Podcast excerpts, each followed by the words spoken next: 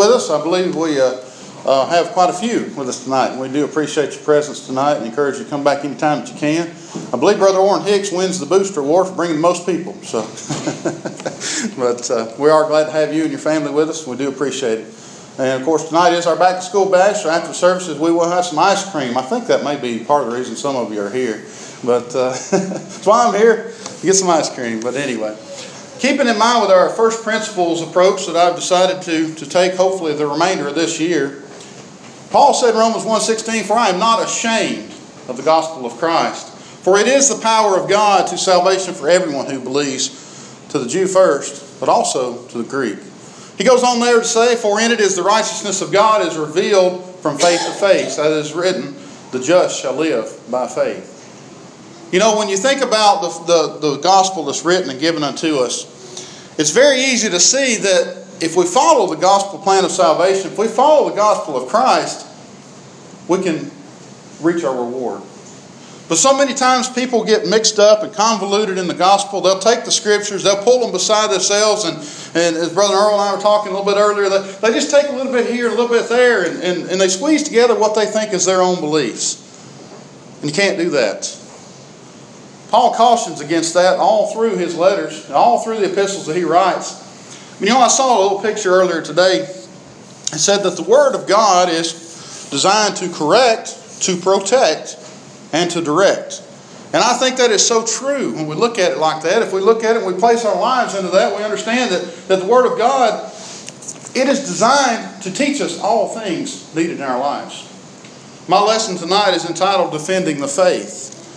And you know, as we look at defending the faith, we have to understand that the Bible tells us, as Christians, we have a responsibility to defend our faith, to defend the Word of God, and defend the very sacrifice that Christ made on the cross.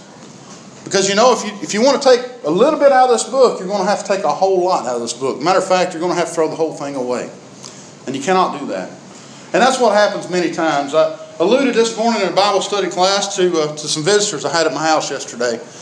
And used to, uh, Brother Odell Powell, used, he, he taught me a good lesson about this. Used to, when somebody come around, and, and y'all all know what you do. Somebody, you say, oh, looky there. You look out the blinds, and here comes some folks going to come knocking on your door. And you immediately have this idea in your mind who they are, right? And that's usually who they are. And they'll walk up to your door, and they'll ring the doorbell, and sometimes, what happens? Shh, don't let them know we're here. You run, you hide, you close the blinds, you, you know, you just don't answer the door. You stay away from them, right? Odell Powell used to say, I would invite them in. so as I'm mowing the yard yesterday, I see this truck traveling door to door in the neighborhood, and I, I'm out there, and I didn't want to get off my lawnmower, so I sent Christy a text, and I said, if these folks are coming to our driveway to talk about the Bible, I'm going to invite them in. she told me I could only bring them to certain places in the house because we're still trying to recover from the wedding.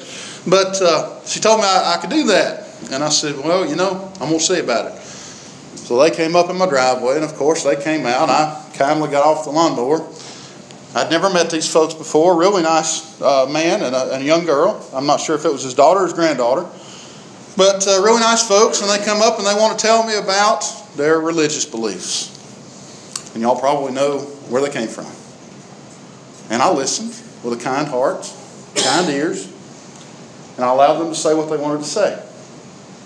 They were telling me about how they have taken this website and they have translated their translation into a hundred different languages.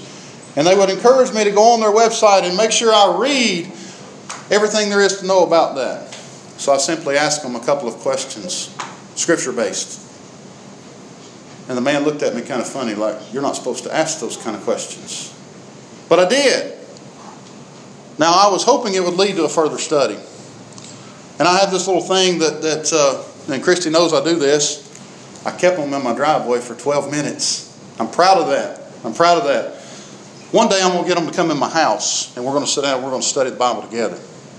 Because, folks, this is the gospel and we are not to be ashamed of it. And if we are ashamed of it, we don't need to be here tonight because Christ died for that. He died for His gospel to be proclaimed. But let me tell you, as I studied tonight for this lesson, as I, as I looked at the verses I wanted to use, I could not help but go to Galatians chapter 2. You know, of, of all people to know the gospel of Christ, you would think it would be the apostles.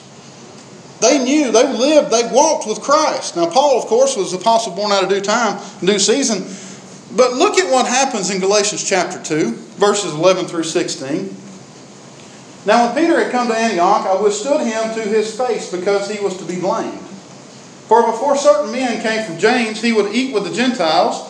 But when they came, he withdrew and separated himself, fearing those who were of the circumcision. And the rest of the Jews also played the hypocrite with him, so that even Barnabas was carried away with their hypocrisy.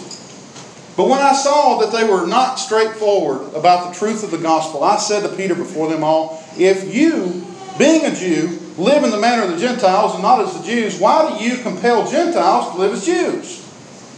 We who are Jews by nature and not sinners of the Gentiles, knowing that a man is not justified by the works of the law, but by faith in Jesus Christ, even we have believed in Christ Jesus, that we might be justified by faith in Christ and not by the works of the law. For the works of the law, no flesh shall be justified. You see, there's this dilemma that Paul's got here. Paul sees that Peter is not following the gospel of Christ. He is not following the things that he has been taught, and Paul stands to his face, it says, and defends the faith. Now, that's not a happy story. Now, we know it ends happily, but it's not a happy story. But, friends, I think we have to look at those unhappy stories sometimes to understand that we all can fall short of defending the faith. Paul gives us a really good example there of, of doing that. Now, let's look at what Peter has to write. in 1 Peter chapter 3. Starting verse 15 through 17, Peter says himself there that, that we are to give an account and a defense.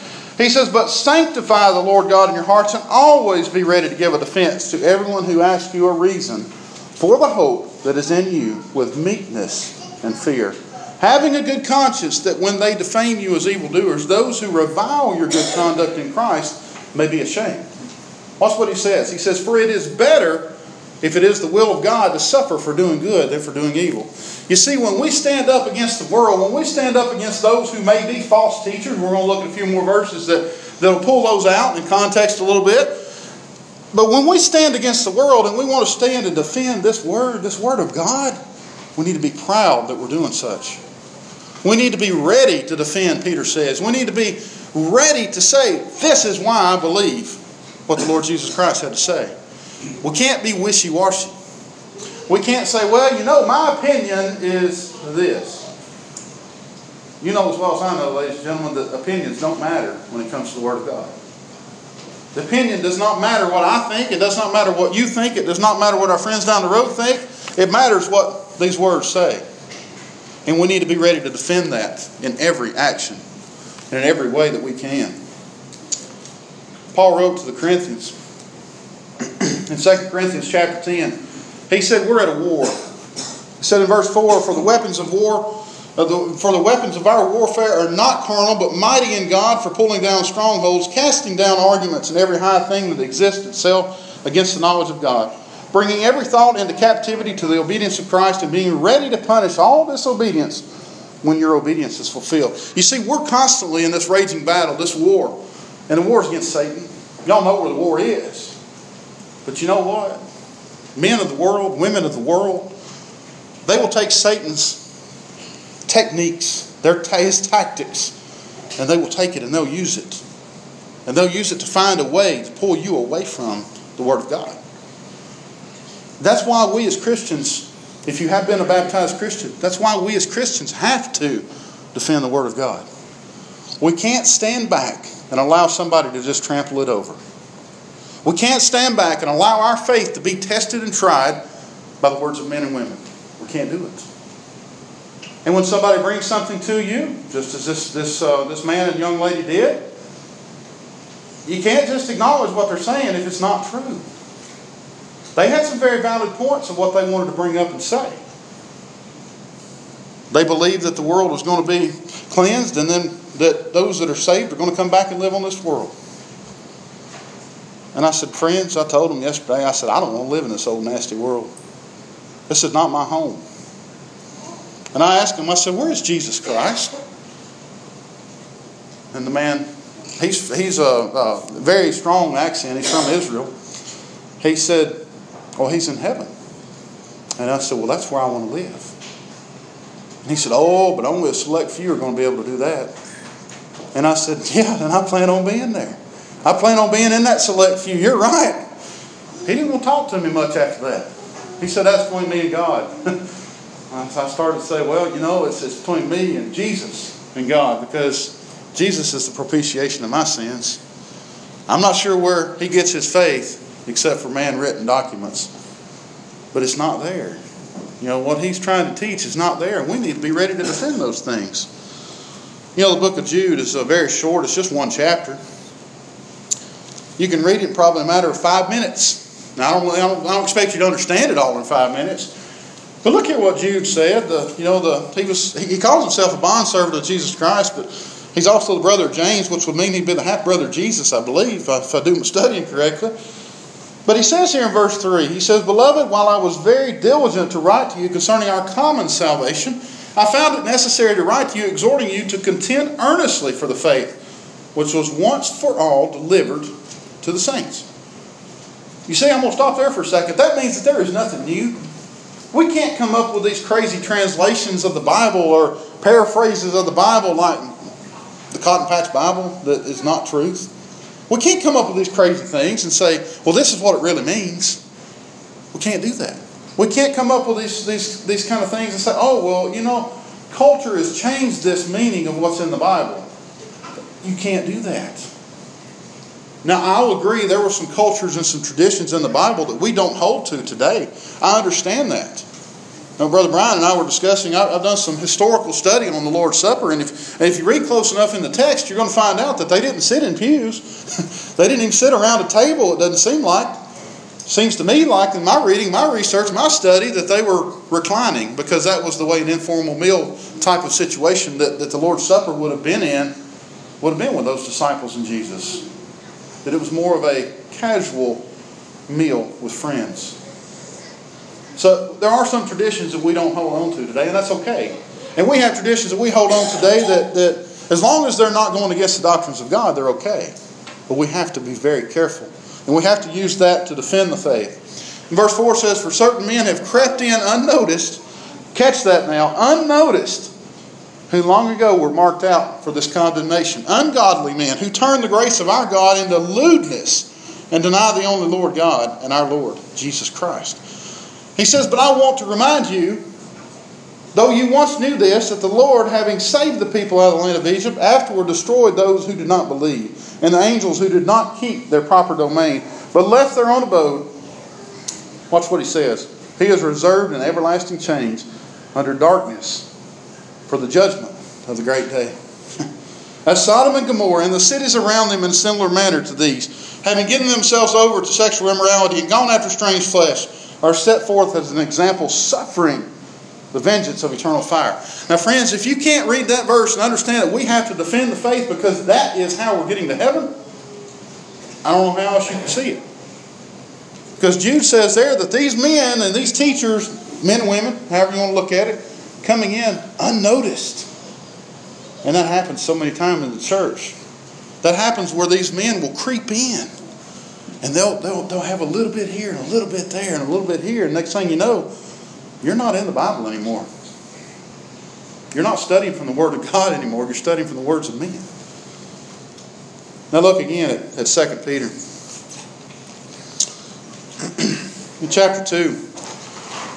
It says, But there were also false prophets among the people, even as there will be false teachers among you who will secretly bring in destructive heresies, even denying the Lord who bought, who bought them, and bring on themselves swift destruction. And many will follow their destructive ways, because of whom the way of truth will be blasphemed. By covetousness, they will exploit you with deceptive words. For a long time, their judgment has not been idle, and their destruction does not slumber. You know, Peter, and there again, I mean, Paul withstood Peter to the face over some things that he was, I'm not going to say he was twisting, but he, he just, he, he kind of had a lapse of memory, I guess, if you want to say that. Uh, I don't know what was going through Peter's mind, but Peter turns around, he, he says, there are going to be people that do these things, and they're false teachers, they're false prophets. You know, Jesus said himself, in John 8, 31, 32, many of you know this passage. Then Jesus said to those Jews, and watch this, who believed him. I think it's very important that we remember that it says that if you abide, and I believe the Greek word for abide is menos, and I've been doing some studying on that word over the past few weeks, and those of you who know me for a long time know that, that it, sometimes sermons build over five or six years period of time. So that Minos uh, sermon may be coming a long time from now. But if you abide continually, is what I believe that word means, in my word, you are my disciples indeed. And then he follows up and says, And you shall know the truth, and the truth shall make you free. You see, there's nothing else that men can do. There's nothing else that we can do to earn our own freedom than the truth. There's nothing else. We can't buy our way into heaven. We can't earn our way into heaven. We can be obedient to the truth. And that's the only way we're going to get there. Galatians 4.16. I, I have to use this verse sometimes when people get angry with me. Have I therefore become your enemy because I tell you the truth? It's easy for somebody to get mad when you're trying to study with them. It's very easy for somebody to get upset with you when you tell them that they're not living a life that they need to be living. Now, the Bible tells me that I am to do that. I am to take this word and use it towards my own spiritual life, use it for reproof, rebuke, for doctrine, for correction. You know, Paul told Timothy to do all these things. He said, use it. And I think as Christians that we have to defend the faith by using it in the same manner. We need to rebuke those things that are wrong. We need to sit down with our friends, our brothers, our sisters in Christ. If they're in error, I mean, so many places in the Bible show us that. James chapter 5 says, if you bring someone out of error, you've done a good work. Paraphrasing that, but I mean, it says that basically that, that it is our responsibility to show people when they are living a wrong life. Because, friends, you know, I don't know about you, but I love every soul I come into contact with. And I want to see you in heaven. That is my goal of preaching the gospel. It's nothing to my own account. It's, it's because I want you to know the same things that I see. I want you to understand what's in this Word of God. And sometimes that means I have to be defensive. And that's what defending the faith means. You know, do you ever think about why it's so important? We have a great group of elders here. I love these men. I love talking to them. You ever think that it's, it's, it's interesting that Paul tells Titus and Timothy both that these men need to know the Bible. that they need to be able to, to, to rebuke and re- reproof and, and defend every single word that's in the Bible. You know, if you go back and do a little study in Acts, you're going to find out that elders were placed in every church. Now, I wish it were that way today. We have several churches that do not have elders, elders, and I pray that they will someday have qualified men. That seems to be an excuse these days, though. We just don't have qualified men. well, you better find them. You better grow them. You better figure out why you don't have qualified men. What's going on? Why are there men that are not living by this word that are able to be in a position of an eldership? Somebody will say, well, it's our society. We've left our first love. You know what? You're right. But if you're going to get back to heaven, if you're going to get to heaven, you're going to get back to that first love. Jesus tells us that. Return to your first love. But Paul tells Timothy and Titus, he says, you need to know the Word. You need to teach the Word. You need to be able to use the Word to mold and shape every single soul. And I'll tell you what, if that's not the important thing that, that you can get out of that, I don't know what is. You know, a few weeks ago we studied, we did an in depth study on 2 Timothy. And I'm going to read a few words from 2 Timothy. Most of you know these, and, and, and I hope that some of these younger folks have heard me say this enough that, that you need to learn some of these verses and you, you, need to, you need to know what they say. One of the very first verses that I learned as a child, I've mentioned this before, 2 Timothy 2.15. Study to show thyself approved, a workman needeth not be ashamed, rightly dividing the word of truth. You know, and that's uh, in my New King James, it says, be diligent. And diligent means work hard. And that's what we have to do. We have to study the Word of God. It is on us. It's not on me as a preacher to, to teach you everything that's in this Word. It's on you to look at what Paul told Timothy. Now, he is speaking directly to Timothy, but if you can't see the application there to your own life, you're missing it. Be diligent to present yourself approved to God, a worker who does not need to be ashamed, rightly dividing the word of truth. So when somebody says, I just can't understand the Bible, friends, that's not an excuse. I don't think I want to stand in front of Jesus Christ one day and say, Well, I didn't do that because I just couldn't understand it. How hard would it be for, for me to do that? It would be difficult for me to do that. I hope it would be difficult for you to do that because we have the Bible. We can freely open and turn the pages. You know, it's, it's recorded as being the most popular sold book of all time ever. What I'm afraid of, though, is happening is that people buy them just to buy them. They sit on the shelf. They don't study. With all these mediums that we have today, you know, I, am in the technology business, so I've always got some pretty cool toys floating around my office. I've got the Bible everywhere I go. it's not necessarily something we can just sit on the shelf anymore because it's with us all the time. Many of you have it on your phones, you have it on an electronic device. That's great, but use it. Don't just let it take up space on your hard drive. Use it. Use the Word of God. Defend the Word of God. Look at what 2 Timothy 3 16, 17 says. You already know this verse, this passage. All Scripture is given by the inspiration of God and is profitable for doctrine, for reproof, for correction, for instruction in righteousness, that the man of God may be complete, thoroughly equipped for every good work. Paul's telling Timothy there be prepared, be ready to defend the faith, be ready to defend the Word of God. Because you know what he does next? He goes on and he charges. That's what he says there. I charge you, therefore, before God and Lord Jesus Christ, who will judge the living and the dead at his appearing in his kingdom, preach the word. Preach the word. And he doesn't tell Timothy, preach the word on Sunday. He doesn't tell him to preach it on Wednesday night. He says, be ready in season and out of season. In other words, you need to be ready at all times. You need to be ready when the folks pull up in your driveway and and they want to talk to you about their beliefs. You need to be ready to withstand the Bible. You need to be ready to, to stand to them face to face and say, This is what the Bible teaches. Now, you don't have to know every verse. I'm going to, tell, I'm going to say that right now. Because if I was quizzed on verses, I'd go crazy. I wouldn't be able to quote verse for verse without an open Bible. Everybody doesn't have a memory of that capacity. I'm glad some people can. I really am. But you know what? The more you study the Word, the more you learn it. You know, Michael Shank does that. In his book, he, he the, the most recent edition of his book tells the secret, if you will, of Randall's memorization of the verses. He carried them around on note cards. It's nothing hidden. Nobody tries to hide it. He wrote one verse down a week and he carried it with him everywhere he went. And he learned it. Now, there's a couple young people here I challenged a few months back, and some of y'all know who they are because I pick on one of the little ones all the time. I gave them verses to remember, and they remembered them.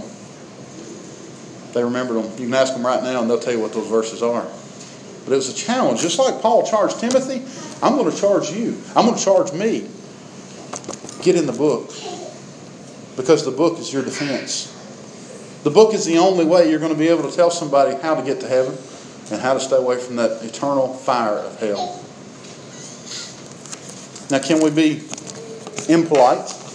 Can we be rude? Can we just jump down somebody's throat?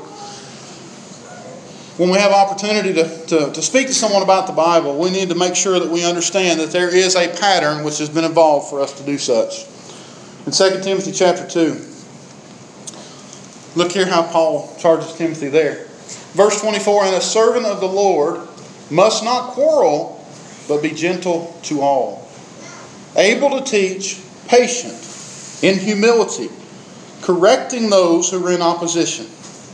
If God perhaps will grant them repentance so that they may know the truth and that they may come to their senses and escape the snare of the devil, having been taken captive by him to do his will. Now, in my Bible, I've got all kinds of notes referring back to 1 Timothy chapter 2, chapter 3, on all this. They're again talking about the ways that we are to know the Bible. But you know, you're not going to win any souls by beating them to death. You're going to win souls by teaching the way Paul told Timothy to teach. And that is pure and simple. You do it in a manner that is loving. Because our goal, friends, is not to go out there and say, You're wrong, you're wrong, you're wrong, you're wrong. Our goal is to say, Here's the truth. And I want to help you become a brother or sister in Christ. Or if it is a brother or sister in Christ and they've fallen away, it's our goal to go out there and say, Brother, sister, I love you. And I want to show you why you're living a life that you don't need to be living. That should be our goal. That's the way we defend the faith. That's the way we defend the Word of God. That's the way we defend Jesus Christ dying on that cross. Because that's what it's all about. Without Jesus dying on the cross, we wouldn't have this Word. We wouldn't have a need to be here because we'd all be lost. Every single one of us, we would have no way of making it to heaven without Jesus. Tonight, you have to make that decision in your life. Tonight, you have to make a decision if you're not a baptized Christian, if you've not been born again, based on what the Bible says, Acts 2.38. Peter preached on that day of Pentecost. He told those men and brethren there, You crucified the Son of God. And they said, Well, what must we do to be saved? They were cut in their hearts. They weren't saying, Well, what do we do now? They were diligently seeking a way to, to, to retribute what they had done.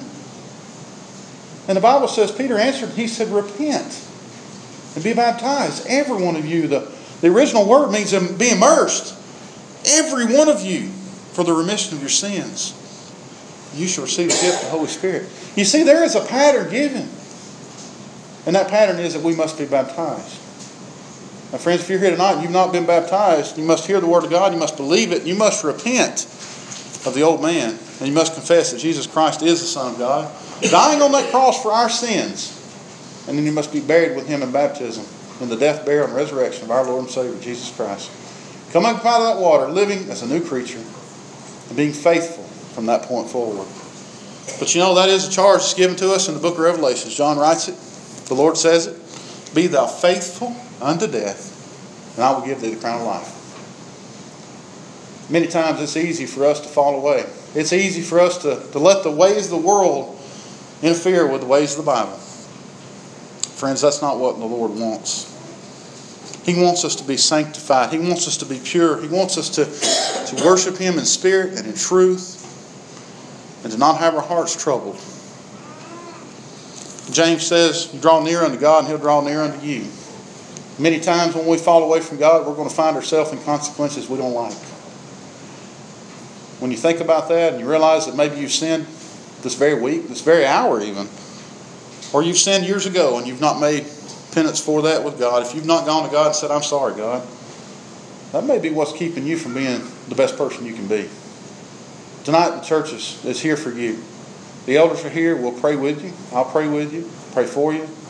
We want to encourage you to think about your soul this very hour. If you've not become a Christian or if you need to confess of any sins and pray for repentance, won't you come forward while we stand while we sing?